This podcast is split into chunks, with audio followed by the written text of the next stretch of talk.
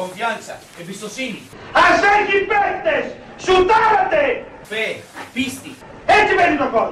Pasión. Πάθος. Ένα βαθμό να πάρετε και ένα γκολ. Τι σας ζητάω; Sentimiento. Συνέστημα, Pero inteligencia. αλλά ξυπνάδα. Θέλει να κάνει παρα, πα- προμενάδα με την μπάλα ο Μαχλάς.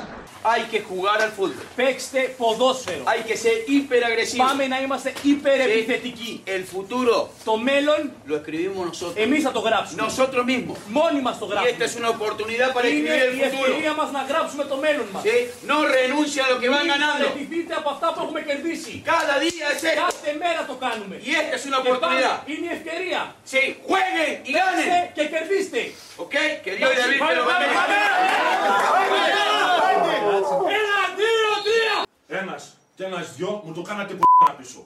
Σας το λέω. Καλησπέρα σε όλους τους αποδητήριους και τις αποδητήριες. Είμαι ο Νίκος Γιαμπολδάκης στο μικρόφωνο και ακούτε τα αποδητήρια του Repress, το εβδομαδιαίο μας podcast και αυτή την εβδομάδα, έχοντας ξεπεράσει το σκόπελο της Ευρωπαϊκής Super League και τον προβληματισμό που μου αυτή μας έφερε, θα ξεκλειδώσουμε τα αποδητήρια του εγχώριου πρωταθλήματός μας, της δικής μας της αυθεντικής Super League και των play-off αυτής και θα ασχοληθούμε με τον ε, βαθμολογικό νικητή θα λέγαμε ευνοημένο βαθμολογικά με βάση όλα τα αποτελέσματα ε, αυτής της εβδομάδας, των τριών αυτών αγώνων που είχαμε αυτή την εβδομάδα, που δεν είναι άλλος από τον Μπάουκ του Παύλο Γκαρσία. Φυσικά βγάζουμε τον Ολυμπιακό εκτός συζήτησης όταν μιλάμε για playoff. Τον Αστέρα πλέον και αυτόν. Και ασχολούμαστε με τους τέσσερις που διεκδικούν τα τρία που αν ο Πας για να πάρει το κύπελο θα γίνουν δύο εισιτήρια και την Ευρώπη. Ο Παύλο Γκαρσία λοιπόν και ο Πάοκ πήραν 7 βαθμούς μετά από τρία ντέρμπι σε αυτήν την ε, εβδομάδα. Είχαμε και εμβόλυμη αγωνιστική δράση. Και το ενδιαφέρον που μας έδωσε είναι ότι αυτό ήρθε με αλλαγή σχηματισμού. Τρία παιχνίδια στα οποία έπαιξε με 3-4-3 που στην άμυνα γίνεται 5-4-1 και όταν ε, τρώει κόκκινη ο Βάρντα 5-4 ή όταν μπαίνει ο Βάρντα αντί του Σβιντέρσκι 5-5.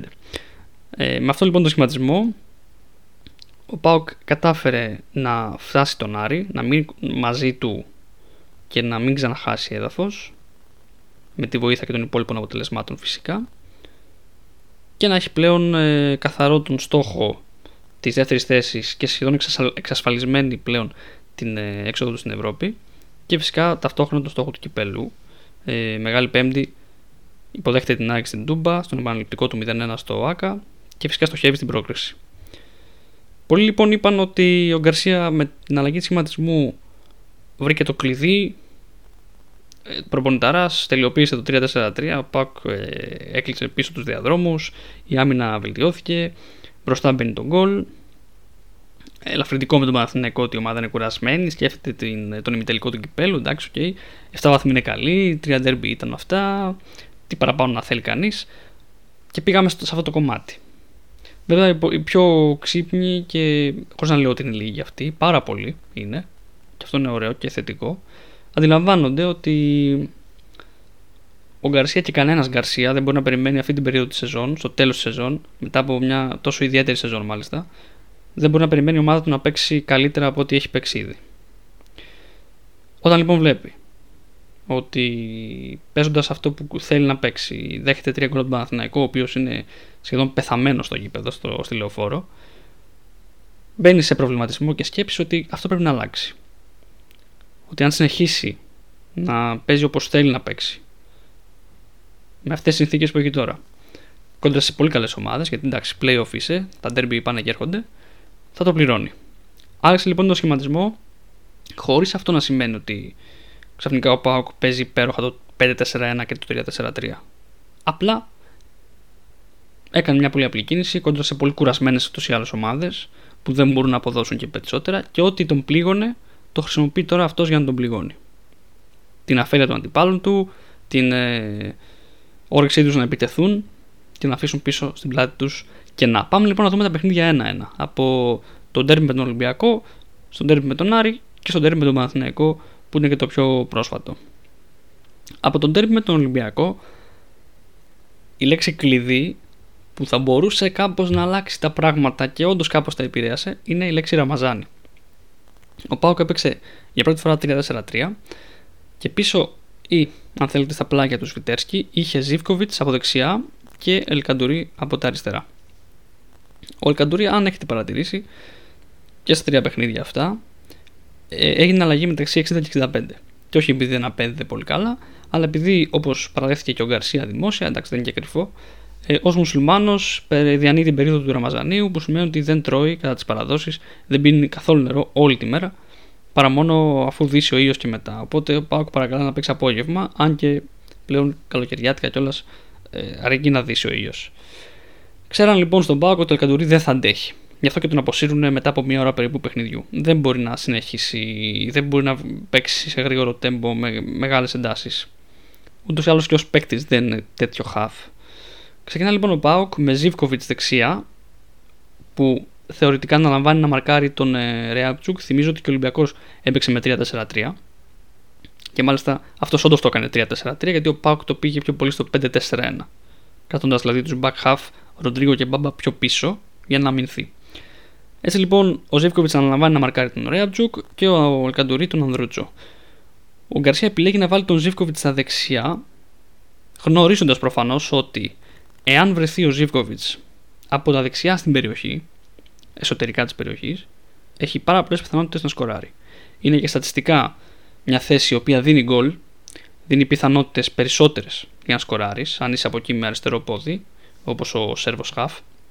Και αν δούμε και τα δικά του στατιστικά, έχει πετύχει σε πρώτο χρόνο, με εκτέλεση σε πρώτο χρόνο, από εκεί, με το αριστερό, έτσι δεξιά, εσωτερικά από την περιοχή, με το αριστερό πόδι, δύο γκολ με την Αιτχόφεν, ένα γκολ με τη Λαμία, ε, ένα γκολ με τον Ανατρόμητο, στο οποίο είχε έρθει βέβαια ως τρέλερ κίνηση προς το πέναλτι και πήρε ένα παράλληλο γύρισμα και σκόραρε.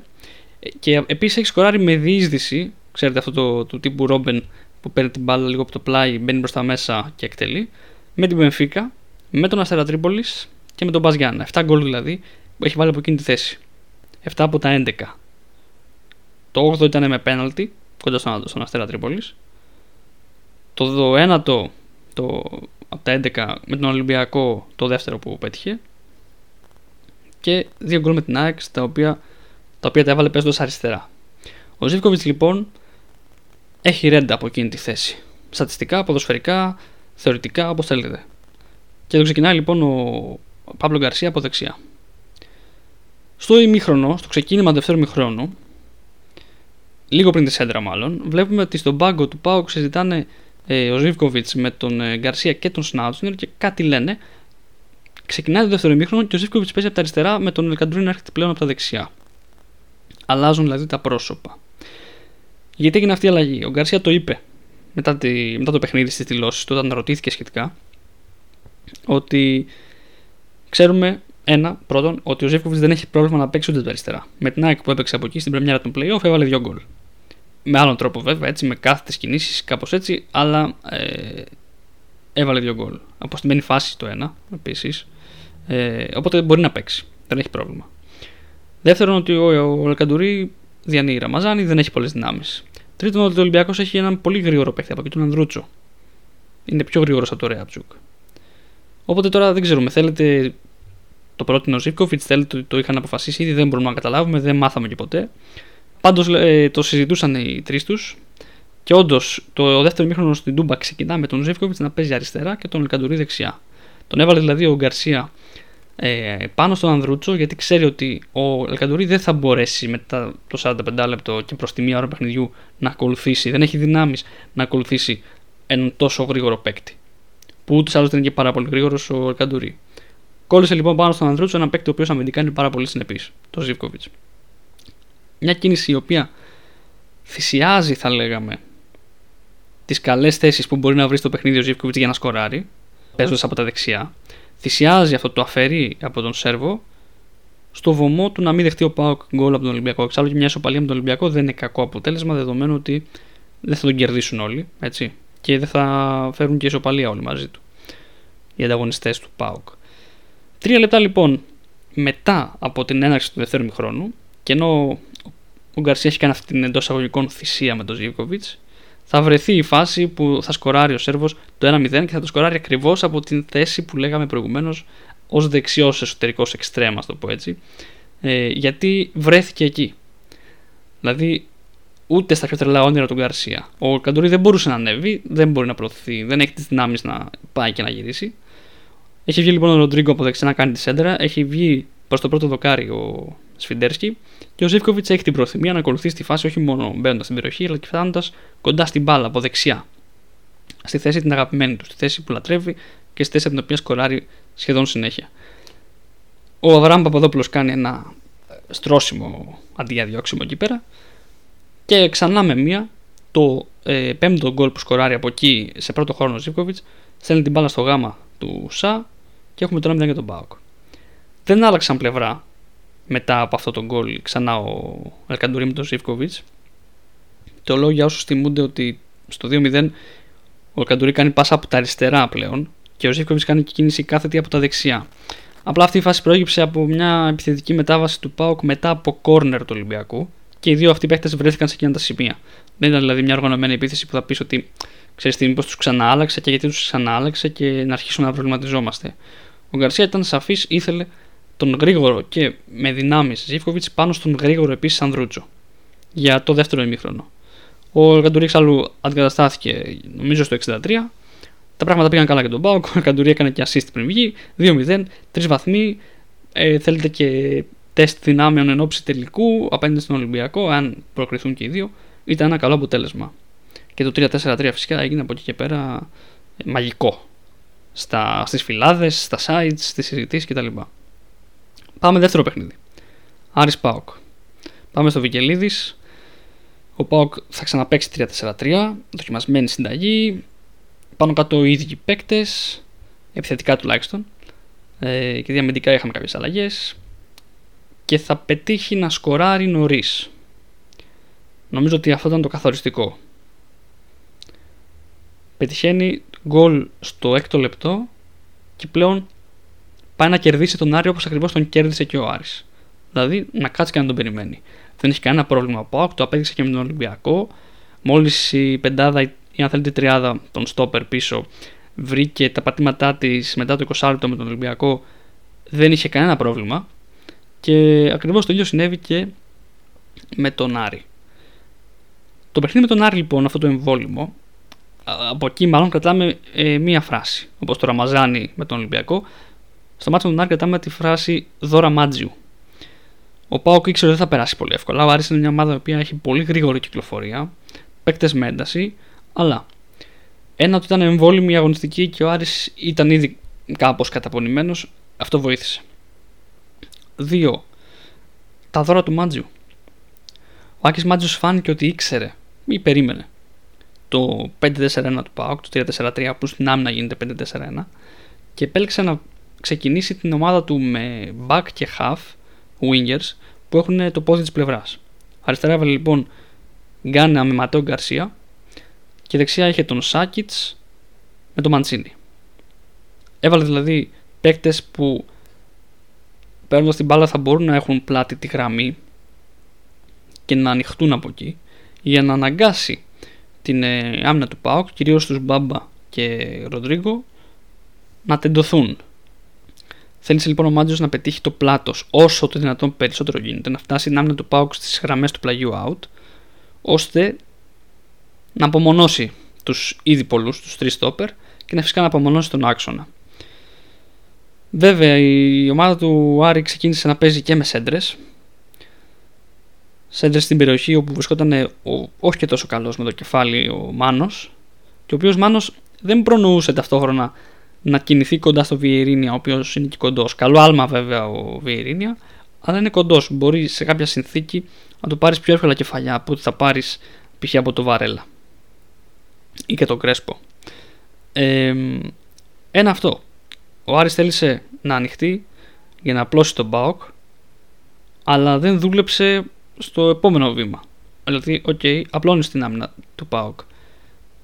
Ποιος θα κάνει την κίνηση, ποιος θα αναλάβει την πρωτοβουλία να μπει στο χώρο που έχει μείνει επειδή απλώθηκε ο ΠΑΟΚ. Ο Μάνος δεν μπορεί στην περιοχή περιτριγυρισμένος από τρεις και εφόσον δεν μπορεί να πάρει και πολλές κεφαλιές και ο Μπερτόγλιο, ο οποίος παίζει ως 10 στο 4-2-3-1 του Άρη, ήταν, σκεφτείτε τώρα, ανάμεσα σε δύο γραμμές που είχε στον άξονα πέντε παίκτες. Τρεις στόπερ, δύο κεντρικούς μέσους του Πάουκ. Ήταν εκεί ανάμεσα αυτές τις δύο γραμμές. Πώς θα περάσει η μπάλα. Πάρα πολύ δύσκολο. Και να περάσει να πάει πού; Θα πέσουν πάνω του οι δύο, θα έχει μπροστά άλλους τρεις, θα κλείσουν και τα δύο back. Πού να τη δώσει την μπάλα ο, ο Μπερτόλιο; Πολύ δύσκολο λοιπόν να μπει η μπάλα εκεί μέσα. Αυτό μας οδηγεί στη σκέψη ότι ενδεχομένως ο Άρης να είχε ανάγκη περισσότερο ένα καθαρό τρίτο half στο κέντρο. Σε ένα 4-3-3, ας πούμε, με τρεις κεντρικούς μέσους και χωρίς δεκάρι. Ή φυσικά ένα 4-4-2, να βάλει και ένα δεύτερο φόρ. ώστε να προβληματίσει το στόπερ του ΠΑΟΚ, να υπάρχει μια σχέση 3-1-2-2 και να δούμε εκεί ενδιαφέροντες μονομαχίες και ενδιαφέρουσες σέντρες. Ε, δεν αποσύρει λοιπόν τον Μπερτόκλιο, τον αφήνει να καίγεται ανάμεσα στις δύο γραμμές. Ενώ αν είχε βάλει ένα τρίτο half, ενδεχομένως, μάλλον όχι ενδεχομένως, θα έπρεπε αυτό που χρειαζόταν τότε ο Άρης ήταν να φεύγουν από το κέντρο, να παρασύρουν κάποιοι κάθετες κινήσεις, να ανοίγουν για υποστήριξη, να παρασύρουν παίκτες, τους δύο κεντρικούς μέσους που είχε ο Πάοκ, Αγκούστο και Σβάμπ, ώστε να δημιουργηθεί ενδεχομένως μια σχέση 2 εναντίον ενός. Αν βγήκε λίγο πιο έξω ο Μάνος 3 εναντίον ενός, 3 εναντίον 2, μήπως μπορέσει να μπει από τον άξονα ο Άρης. Γιατί όταν ανοίγεις τον άλλον, όταν τον τεντώνεις στο πλάτος, στόχο είναι να μπεις από τον άξονα. Αυτό θες να πετύχεις. Θες να πετύχεις να, περι... να αφαιρέσεις άτομα από τον άξονα. Κανείς όμως τον Άρη δεν δούλεψε για να μπει από εκεί. Πάμε λοιπόν στο δεύτερο ημίχρονο. Ο Πάοκ δεν βιάζεται, ο Πάοκ δεν αγχώνεται, έχει τον γκολ του, κάθεται πίσω και γύρω στο 55, αν θυμάμαι καλά, ο Μάτζο κάνει την αλλαγή η οποία ήταν το δώρο προς τον Παύλο Γκαρσία. Ήταν αλλαγή που έβαλε τον Μπρούνο ε, Γκάμα στο παιχνίδι αντί του Μαντσίνη, όμως άλλαξε πλευρά τον Γκάμα με τον Γκαρσία. Έφερε τον δεξιοπόδαρο Γκάμα από τα αριστερά και τον ε, Ματέο Γκαρσία από τα δεξιά. Ανάποδα πόδια δηλαδή και οι δύο. Αυτόματα λοιπόν, όταν έχεις τέτοιους παίκτες με ανάποδα πόδια στον άξονα, και οι οποίοι ούτως ή άλλως έχουν συνηθίσει να παίζουν ε, με συνεργασίες και αυτοματισμούς με το δεκάρι τους, τον Μπερτόγλιο, ε, αυτόματα αυτοί κάνουν την κίνηση να μπουν μέσα. Το κοντρόλ που θα κάνει ο Γκάμα και ο Γκαρσία θα είναι για να μπει μέσα, να φέρει πάλι στο αριστερό και στο δεξί αντίστοιχα. Μάλλον δεξί και αριστερό αντίστοιχα. Άρα αυτόματα ο Άρης βήμα-βήμα και μέτρο-μέτρο άρχισε να αυτοπεριορίζεται. Σταμάτησε να ψάχνει το πλάτος, να κυνηγά το πλάτος. Δεν μπορεί να βάλεις τον γκάμα και να τον έχεις αφήσει έξω πάνω στη γραμμή. Δεν είναι τέτοιος παίκτης ο γκάμα. Άρα έχασε το πλάτος του Άρης. Που σημαίνει τι, δεν ανάγκαζε τον Μπάουκ να απλωθεί και να τεντώνει, αλλά να μένει, πολύ εύκολη δουλειά του, στον άξονα, κοντά στον άξονα, μια πεντάδα πίσω απροσπέλαστη και τέσσερις χάφ στο κέντρο. Ο Γκαρσία βγάζει τον Σφιτέρση σε κάποιο σημείο, βάζει τον Ουαρντά να παίξει ακόμα πιο πίσω, σε ένα σύστημα περίπου ε, 5-5, να το πω κάπως έτσι, το οποίο μετά την κόκκινη θα γίνει 5-4, την αποβολή του Ουάρντα, ε, και ένα παιχνίδι το οποίο φαίνεται ότι θα καταλήξει στο 0-1 σβηστά. Και εδώ λοιπόν είναι και το ωραίο το οποίο χρησιμοποιούμε στο podcast το σημερινό για να δείξουμε ότι το 3-4-3 και το 5-4-1 του Πάοκ και του Γκαρσία δεν είναι από μόνο του η λύση. Γιατί ο, ναι, ο Γκαρσία το επιλέγει για να νικήσει την αφέλεια της ομάδας του που εύκολα έτρωγε γκολ, εύκολα δέχονταν επιθέσεις. Και ενώ 92 πόσα λεπτά, 93 λεπτά έχει κρατήσει σχετικά άντα τον Άρη, βγαίνει ο Σβάμπ να κάνει τρίπλα με την μπάλα λίγο κάτω από το κέντρο προς, την, ε, προς το μισό του ΠΑΟΚ. Και με δύο συμπαίκτες του να είναι ήδη πάνω από το κέντρο. Σε μια υποψία αντεπίθεσης. Χάνει την μπάλα και δίνει στο Σάσα τη δυνατότητα να περπατήσει 15 περίπου μέτρα προς την περιοχή του ΠΑΟΚ μόνος του γιατί έχει μείνει μόνο ε, ο Αγκούστο, ποιο τον αγγεί, το εξάρι του Πάουκ, δίπλα στο Σβάμπ, να πέσει πάνω στο Σάσα, μάλλον ένα παίχτη δίπλα του, δεν ήταν εύκολο. Και ο Σάσα φτάνει, φτάνει, προχωράει και βγάζει μια σέντρα στην περιοχή, που εκεί η περιοχή φυσικά έχει γεμίσει, είμαστε στο τελευταίο λεπτό, και βρίσκει τον ε, Μπερτόλιο Ολομόναχο που κάνει το σουτ με τη μία και ε, άγιο είχε και ο Πάουκ και ο Γκαρσία, τον Πασχαλάκη που αποκρούει και ο Πάουκ φεύγει με άλλους τρεις βαθμούς μέσα σε τέσσερις μέρες. Με αυτούς τους τρεις βαθμούς θα πάει στον Παναθηναϊκό και θα πει ουσιαστικά δεν με ενδιαφέρει και να κερδίσω. Παίζω για δύο αποτελέσματα. Δεν θέλω να χάσω. Εάν ο Παναθηναϊκός δεν με κερδίσει, τον βγάζουμε σχεδόν εκτός παιχνιδιού, σχεδόν σίγουρα εκτός παιχνιδιού. Δεδομένου λοιπόν ότι ο Πάκος έχει και την κούραση, έχει και τον ε, ημιτελικό με την ΑΕΚ, την πέμπτη, τον, ε, τη Μεγάλη Πέμπτη, τον επαναληπτικό. Έχει και δύο πολύ καλά αποτελέσματα, 6 βαθμούς στο τσεπάκι από δύο ντέρμπι με συνδυασμό αποτελεσμάτων που τον συμφέρει μέχρι τότε και με ένα χ που σχεδόν καταδικάζει τον Παναθηναϊκό ο οποίος είχε σχεδόν καταδικαστεί μετά την ε, ήττα από τον Άρη εντός έντρα. Ο Πάουκ παίζει για δύο αποτελέσματα. Και πάλι καταλήγουμε στο, θα καταλήξουμε μάλλον στο πώ παρά το 5-4-1 το οποίο ε, ε, επιμένω πραγματικά έχει επιλεγεί από τον Καρσία για να νικηθεί η αφέλεια του ΠΑΟΚ κατορθώνει ο ΠΑΟΚ να βγάλει τη φάση του Μακέντα να επιτρέψει ε, να το πω καλύτερα τη φάση του Μακέντα και να χρειαστεί για να μην δεχτεί γκολ και να μην πληγωθεί να χρειαστεί ένα λάθος του Φιλανδού Γκεστράνιου, ο οποίος πραγματικά έκανε ένα από τα χειρότερα λάθη που έχουμε δει από διαιτητή. Δεν θέλω να μπω σε συζήτηση ότι ήταν ύποπτο, δεν νομίζω κιόλας. Ε, φάνηκε κατευθείαν και ο άνθρωπος δεν ήξερε, τα, τα είχε χαμένα μετά από αυτό. Ε, που σφυρίζει φάουλ ενώ ο Καμπετσή έχει βγάλει την κάθετη και ο Μακέντας σκοράρει. Και φαίνεται επειδή ο Γκεστράνιο πάει να βγάλει κίτρινη κάρτα στον Καμπετσί μετά. Δεν ξέρει τι, τι έχει δώσει, δεν έχει καταλάβει. Λέει και στους παίκτες του Παναθηναϊκού, δικό μου το λάθος, my fault. Το λέει άμεσα με το που γίνεται το σφύριγμα. Αντιλαμβάνεται τη βλακεία που έχει κάνει. Βέβαια, φυσικά από την άλλη, ε, ακούστηκαν και οι απόψεις ότι εντάξει, σταμάτησε η άμυνα του Πάουκ μόλις άκουσε το σφύριγμα και δεν ακολούθησε ο Βαρέλα το Μακέντα, θα μπορούσε να το κόψει. Αν δούμε τη φάση, ο Μακέντα έχει ήδη μπει μπροστά από το Βαρέλα πριν σφυρίξει ο Κεστράνιος. Δεν υπήρχε περίπτωση ο Βαρέλα να βρει την μπάλα, εκτός αν έκανε πέναλτι. Το μόνο που θα μπορούσε να κάνει ο αμυντικός του Πάουκ εκεί θα ήταν λίγο να σπρώξει που το κάνουν όλοι οι αμυντικοί στα όρια του επιτρεπτού, λίγο να σπρώξει να βάλει ένα χέρι στην πλάτη του Μακέντα για να τον βγάλει εκτός ισορροπίας την ώρα που σουτάρει. Γιατί και ο Μακέντα έκανε πολύ ωραίο τελείωμα και έβαλε ένα ωραίο γκολ. Έχει λοιπόν και εδώ την τύχη με το μέρος του ΠΑΟΚ που κατά τη γνώμη μου δικαιούται βέβαια και ένα πέναλτι αργότερα με τον Καρμέντσικ αν δεν κάνω λάθος από τον Βέλεθ που το συζήτησα και εντάξει είδα όλες τις απόψεις κάποιους να λένε ότι είναι προφανές οφθαλμοφανές πέναλτι κάποιοι να λένε ότι στα δικά μου μάτια δεν υπάρχει ανατροπή στα δικά μου μάτια υπάρχει, δηλαδή δεν υπάρχει κάτι πιο, πιο ξεκάθαρο από αυτό. Ότι είναι μακριά από την μπάλα οι δυο τους και ο ένας πέφτει από την παρέμβαση του άλλου. Δηλαδή είναι ο ορισμός του με έχεις ρίξει εσύ. Αλλά δεν θα μπούμε στην, στη διαιτητική συζήτηση. Το είπα απλά για να δείξω ότι εντάξει, ο Πάουκ και αν δεχόταν τον γκολ εκεί, δεν είναι ότι δεν άξιζε και να κερδίσει ή να, να πάρει κάτι το παιχνίδι. Δεν άξιζε να χάσει δηλαδή. Ωστόσο, με το που γίνεται αυτή η φάση, βγαίνει στην αντεπίθεση ο Παναθηναϊκός και λυτρώνει τον Γκαρσία, ο παίκτης που είχε βάλει στον Ομάρ Αλκαντουρί ως αλλαγή, επειδή ο Μαρακινός λόγω του Ραμαζανίου ήταν κουρασμένος και δεν, φυσικά δεν μπορούσε να ολοκληρώσει το παιχνίδι. Οπότε κάνουμε εδώ έναν πλήρη κύκλο στο podcast μας από το πώς το Ραμαζάνι καθόρισε τις επιλογές του Γκαρσία στο πρώτο παιχνίδι με τον Ολυμπιακό, στο πρώτο παιχνίδι ενώ της εβδομάδας και ε, έφερε κάποιες θυσίες επιθετικότητας που τελικά δεν κόστησαν. Φτάμε λοιπόν να κλείσουμε τον κύκλο στο παιχνίδι του Παναθηναϊκό που το Ραμαζάνι ξανά οδηγεί στην απόφαση να βγει ο Ερκαντορή νωρίς, περίπου μετά από μια ώρα παιχνιδιού. Μπαίνει ο Λάμπρου, ο οποίος έχει δεχτεί πάρα πολύ κριτική από τους φιλάθλους του Πάοκ. Και ο οποίος Λάμπρου μπαίνει και για την επίθεση, μιας ο Ερκαντορή δεν μπορεί να δώσει σωματικά ακόμα περισσότερα, και φυσικά και την άμυνα.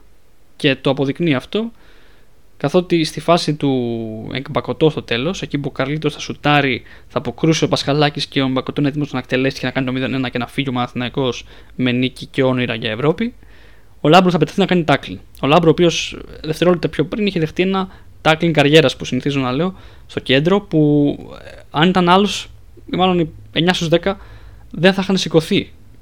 Ήταν πολύ 38 το, το χτύπημα που έφαγε σε κάποια φάση στο κέντρο του γηπέδου κατά την εξέλιξη της φάσης δηλαδή. Και παρόλα αυτά γύρισε, μπήκε στην περιοχή, έκοψε με τάκλιν το, το τελείωμα του Εγκμπακοτό, έσωσε τον βαθμό για τον Μπάουκ και ο στόχος επετεύχθη, γιατί όπως είπαμε και στην αρχή, στόχος ήταν να μην χάσει ο Πάουκ. Να μην ξαναβάλει τον Παναθηναϊκό στο παιχνίδι ε, της Ευρώπης και μάλιστα εις βάρος του.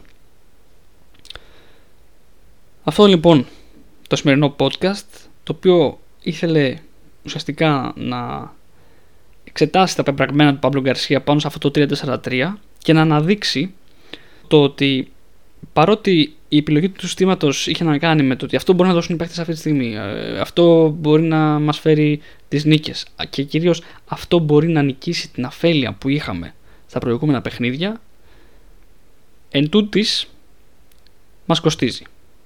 Κοντεύει να μας κοστίσει. Αυτό πρέπει να σκεφτεί ο Πάοκ, ότι ακόμα και σε παιχνίδια που δεν άφησε όντως τον αντίπαλο καμία φάση, κόντυψε να τα χάσει είτε στο τέλος, όπως με τον Άρη, είτε ας πούμε λίγο πριν το τέλος ή και στο τέλος με τον Παναθηναϊκό. Δεν επιτρέπεται να επιλέγει σύστημα που νικά την αφέλειά σου και να δίνεις φάσεις ε, φάτσα με το τέρμα στο τελευταίο λεπτό κάθε αναμέτρησης. Ήταν τυχερός ο Πάοκ, είχε ένα λάθος υπέρ του, έτσι, του Γκεστράνιους που τον έσωσε. Είχε τον Ελκαντουρί ο οποίος σε άλλη περίπτωση μπορεί να μην είχε βγει ή να είχε βγει πολύ αργότερα και ο Λάμπρου να μην είχε μπει στο μάτς τόσο πολύ ενώ πνευματικά ώστε να δώσει το παρόν στην ε, άμυνα, να βγάλει την άμυνα και να σώσει τον γκολ. Είχε λοιπόν Ραμαζάνη, είχε σκέψεις, τακτικές αλλαγές, επιλογές, θυσίες που τελικά άλλες βγήκαν, άλλες δεν βγήκαν. Είχε φυσικά και δώρα από τους άλλους προπονητές, από τον ε, Άκη Μάτζο ο οποίος ήξερε όταν ξεκινούσε το παιχνίδι τι έπρεπε να κάνει αλλά στην πορεία ίσως να βασίστηκε στην ατομική ποιότητα ορισμένων παικτών του, τους έβαλε στο παιχνίδι, γκάμα, σίλβα, κάπως το χάλασε το πράγμα και επέτρεψε στον Μπάουκ να κάνει μια πιο ξεκούραστη από ό,τι θα περίμενε νίκη στο κλάν της Βικελίδης. Ήμουν ο Νίκος Γιαμπολδάκης στο μικρόφωνο και στα υποτυπώδη στούντιο, έτσι να το πω, τύπης στούντιό μας εδώ στο, στο Repress.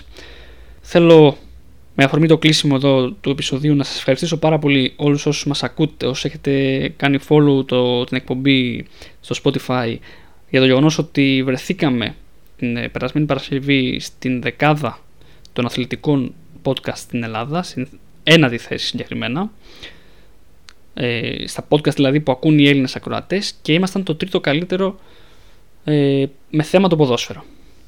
Είναι πραγματικά μεγάλη μας χαρά που αγκαλιάζεται το νέο αυτό show και ελπίζουμε η σχέση μας να συνεχιστεί, να μπουν κι άλλοι στην παρέα, όπως είπα και στην αρχή, αποδητήριοι και αποδητήριες, φίλοι και φίλες μας και να είμαστε εδώ να αναλύουμε εικόνες, σκέψεις, επιλογές, ιστορίες, να μπαίνουμε σε αποδητήρια, να παίρνουμε τη μυρωδιά τον ήχο από το πλακάκι, τον ήχο από τον μαύρο πίνακα, τον ήχο από τον πλαστικό τον πίνακα, την οδηγία, την, ε, την ένταση, τον εκνευρισμό ή το πάθος, να βγαίνουμε και να είμαστε πιο γεμάτοι, πιο χαρούμενοι, πιο ικανοποιημένοι και με σκέψη και ιδέες για το πώς βλέπουμε την αγαπημένη μας ομάδα, το ποδόσφαιρο, τους αγαπημένους μας ήρωες και ποδοσφαιριστές. Μέχρι λοιπόν το επόμενο podcast να είστε όλες και όλοι καλά. Confianza, Εμπιστοσύνη. Ας έχει παίκτες! Σουτάρατε! fe, πίστη, Έτσι μένει το γκολ. pasión, Πάθος. Ένα βαθμό να πάρετε και ένα γκολ. Τι σας ζητάω; sentimiento, Συνέστημα. pero inteligencia. Αλλά ξυπνάδα. Θέλει να κάνει παρά, πα- προμενάδα με την μπάλα ο Μαχλάς. Hay que jugar al fútbol. Παίξτε ποδόσφαιρο. Hay que ser hiperagresivo. Πάμε να είμαστε υπερεπιθετικοί. El futuro Το μέλλον lo escribimos nosotros. εμείς θα το γράψουμε. Nosotros mismos. Μόνοι μας το Y esta γράψουμε. es una oportunidad para Είναι escribir el η futuro. ευκαιρία μας να γράψουμε το μέλλον μας. ¿Sí? No renuncia a lo que van Μην ganando. παραιτηθείτε από αυτά που έχουμε κερδίσει. Cada día es esto. Κάθε μέρα το κάνουμε. Y esta es una Και πάλι oportunidad. είναι η ευκαιρία. Sí, jueguen y Παίξτε ganen. και κερδίστε. ¿Ok? Que Dios y David te lo Πάμε, bendiga. Ένα, δύο, τρία. Ένας και ένας δυο μου το κάνατε π*** πίσω. Σας το λέω.